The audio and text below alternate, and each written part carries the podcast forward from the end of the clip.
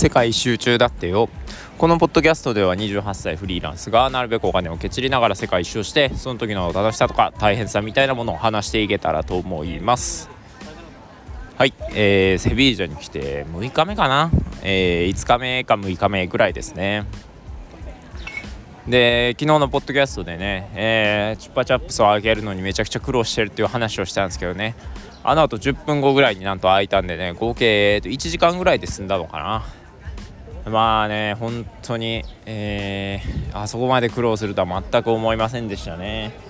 まあね、えー、チュッパチャップスの学びについても前回ね、えー、全て話したのでね、えー、まあ、そこは割愛して、え昨日は何をしたかというと、まあ、午前はね、えいつも通り宿でゆっくりというか、えちょっと仕事しつつ、えちょっとチェスで遊びつつっていうことをしてで午後ねそうだと。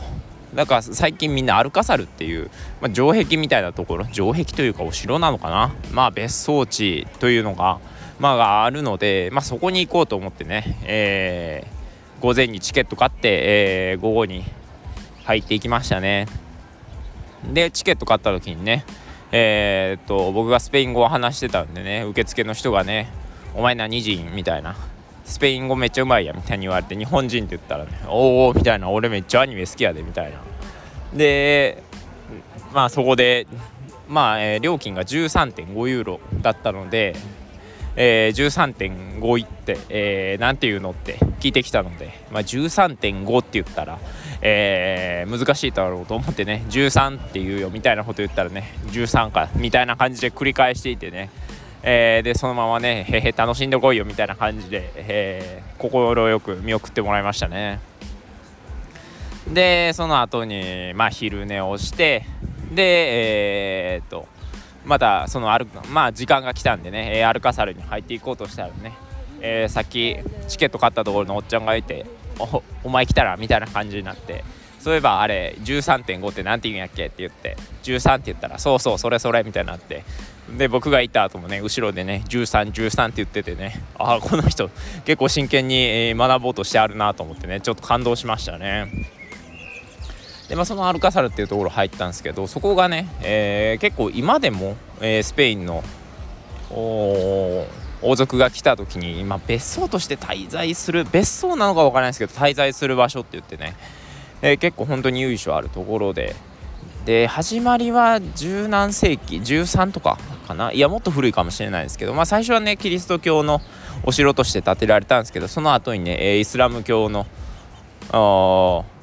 何王朝かは分からないんですけど来て、えー、回収してでもう一回取り戻してっていうね、えー、まあ、スペインの南部で、え、南部の歴史にあるような、えキリスト教とイスラム教の戦いみたいな。でどっちの名残もあるみたいな。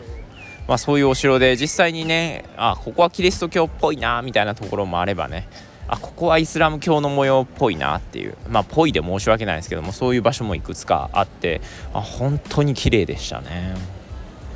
すごいのがね僕別に写真撮るのってまあね好きか嫌いかで言えば好きなんですけど僕得意かって言われるとそうでもないんですよ。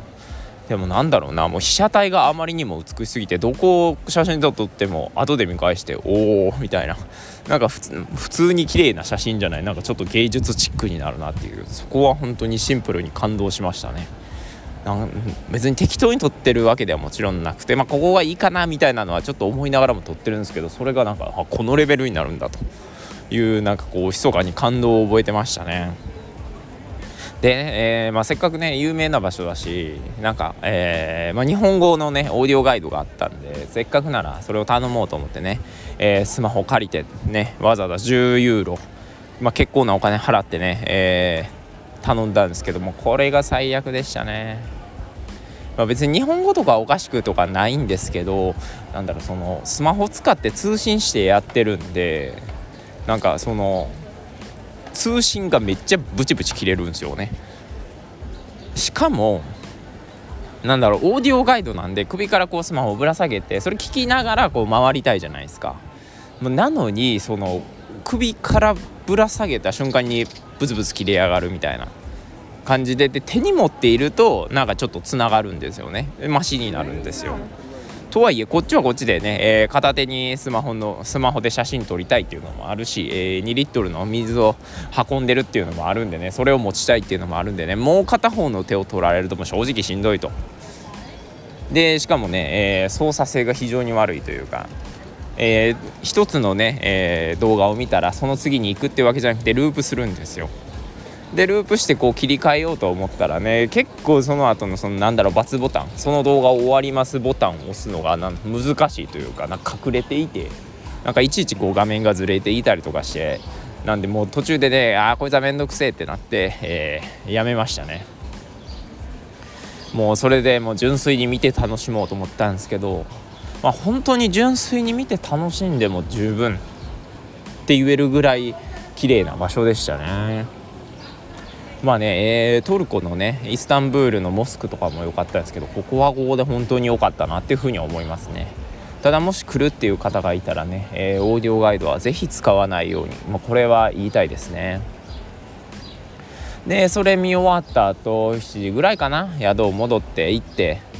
そしたらね、えー、まあ仲良くしてるアメリカ人の子がね今から俺フラメンコ見に行くと。しかもそこフラメンコ無料でなんかジュースとかジュースというか飲み物とかご飯だけの料金だけでいいよっていう話をしたんでそれはぜひ行きてと。いうことであと宿でね仲良くなったウルグアイ人とあとパラ,、えー、パラグアイじゃないわ。オランダの女の子を誘ってでそいつらも後で合流するみたいな話になって、えー、見てましたね。フラメンコがねめっちゃ感動しました正直。もうねうんびっくりした。フラメンコに感動することに僕はびっくりしましたね。なんかめっちゃ失礼な話なんですけど、まあ、正直ね見たことはなかったんですよ。なんですけど僕あんまりなんだろう芸術的センスみたいなものが多分壊滅してると思うんですよね。っていうのもあの一回えー、大学1年かな1年の時にスペインにね旅行に来たんですよ。でその時にね、えー、レイナ・ソフィア美術館っていうすっごい有名な美術館行ったんですよ。で本当に有名なピカソの「ゲルニカ」えー、なんだろう。スペインの内戦でしたっけね？第一次世界,、えー、世界大戦か覚えてないんですけど、まあ、それを描いた絵。まあ、本当に世界的な有世界的に有名な絵ですよね「モナ・リザ」とか、まあ、きっとそういうクラスの絵だと思うんですけどそれを見たんですよ。でも本当その時に思った感想がこの絵でかいなって、まあ、そんぐらいなんですよね。もうなんかなんだろう絵とかを見ても別にね今まで、まあ、音楽とか普通に楽しいんですけど芸術を見てなんかこう心を動かされたことがなかった。へえぐらいしか思ったことがなかったんですけどね。フラメンコはすごかったですね。まあねこれね結構理由理由が明白というかもうシンプルに迫力がすごいんですよ。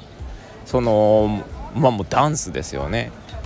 まあもうリズムとかはね詳しいことはよくわからないんですけどそのダンスの激しさとなんだろうこうちょっとヒールみたいなんでこう床をね、えー、コンコンコンコンするんですけどもその高速さはえーみたいな、まあ、そういうシンプルな迫力がもうただひたすらかっこよかった。んでもう本当にでまあアメリカ人と一緒に見てたんですけどもそのアメリカ人ももう横でフォーって言ってましたね。でしかもそこすごい良かったのがね、えー、撮影禁止ですよという風に言ってくれてたんですよ。なんでね、えー、もう撮影禁止と言われたらねこれはスマホ使えない。じゃあもう見て楽しむしかない。そうなるとなんかね見る側の心持ちも変わるというかなんか目に刻んだろうとかな心に刻んだろうと思ってね真剣に見れるんですよね。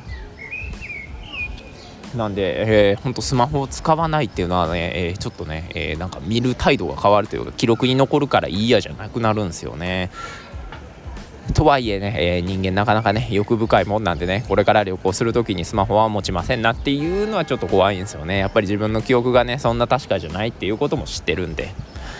まあなんですけど本当にフラメンコ良かったですね。3, 3部あってでまあ1部終わったら30分休憩で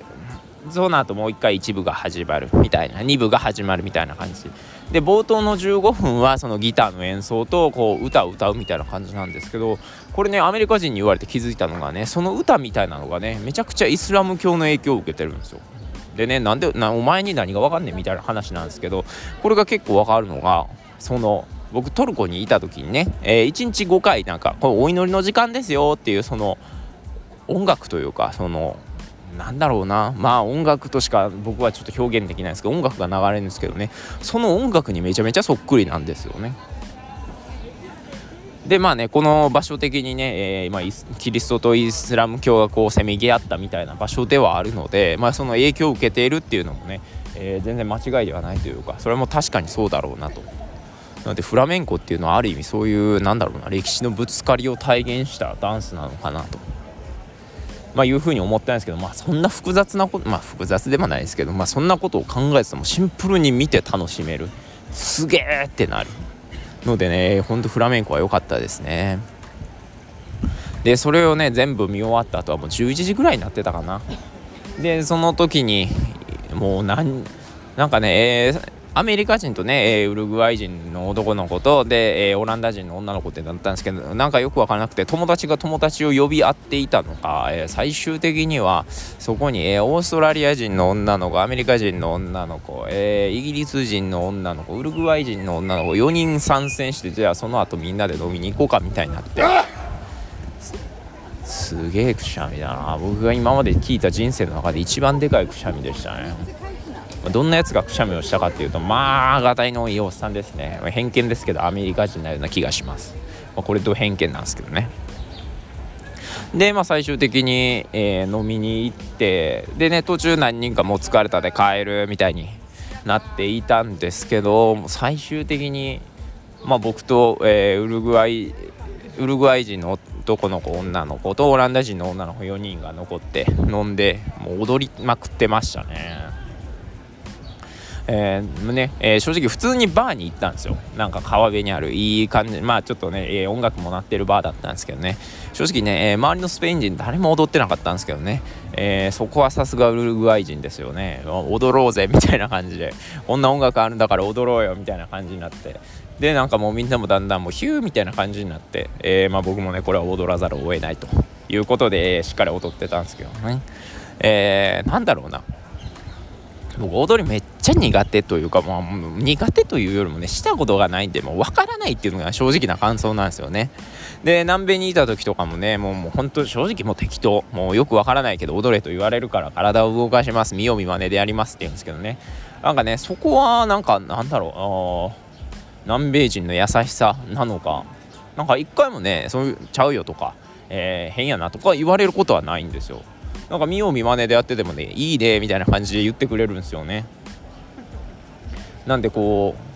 こっちとしてはこうヒヤヒヤしながらなんかこう変な踊りしてないかなとかすげえ実はダサいんじゃないかなとか思って不安なんですけどね、えー、優しさなのかそれか本当に音楽っていうのはマジでノリなのかわからないんですけど、えー、まあ、非常に楽しめましたね。でねもう3時ぐらい回った後でまあそろそろ帰るかと。いうことでなったなったんですけどウルグアイ人の女の子1人だけね方向違ったんでバーって行っちゃって。でその後3人でねお腹減ったなみたいな話をして。えー、まあちょケバブ屋があったんでケバブ食べようかってなったんですよ。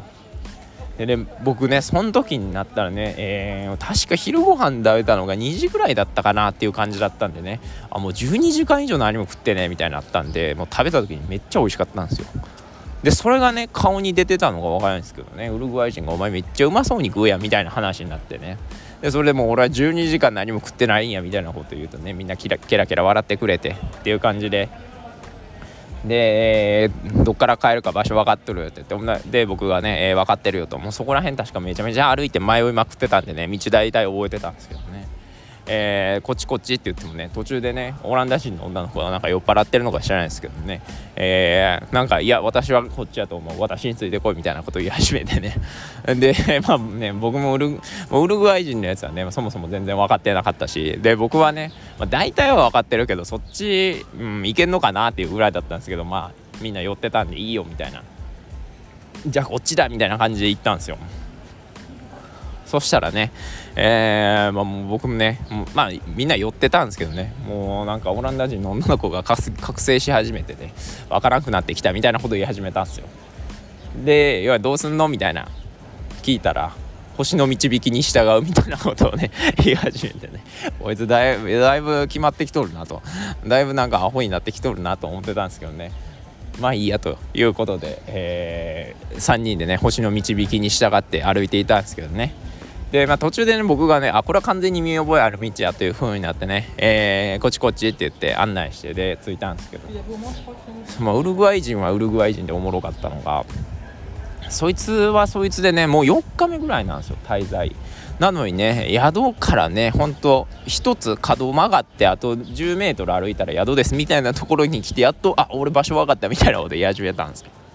お前お前4日間何しとったみたいなずっと遊んどったやろみたいな感じになったんですよね。そこはさすがにオランダ人の女の子もマジでお前今まで分からんかったみたいな感じになって。いやウルグアイ人のところがねいやー分からんかった。ほんと難しいよねみたいな話をしていて。まあ、えー、本当に愉快な日でしたね。まあ愉快な日だったっていうのとね、えー、前日にねちょっとあのヨーロッパ人のなんかこう時計に合わせたいみたいな話をしていたんだね、えー、早速有言実行できて、えー、かったのかよかったかなと思います。ただ今ね撮影してるのが翌日なんですけど正直、えー、しんどい。前日の疲れが残っている。前日に、えー、全部使ったコミュニケーション能力と、えー、僕の中にかすかにしかない陽キャ力をね、えー、使ったんでね、えー、今日は非常に心を閉じている。平心モードで、えー、いるので今日パーティーに参加するか、え非常に迷いどころではありますが一旦これで終わりたいと思います。さようなら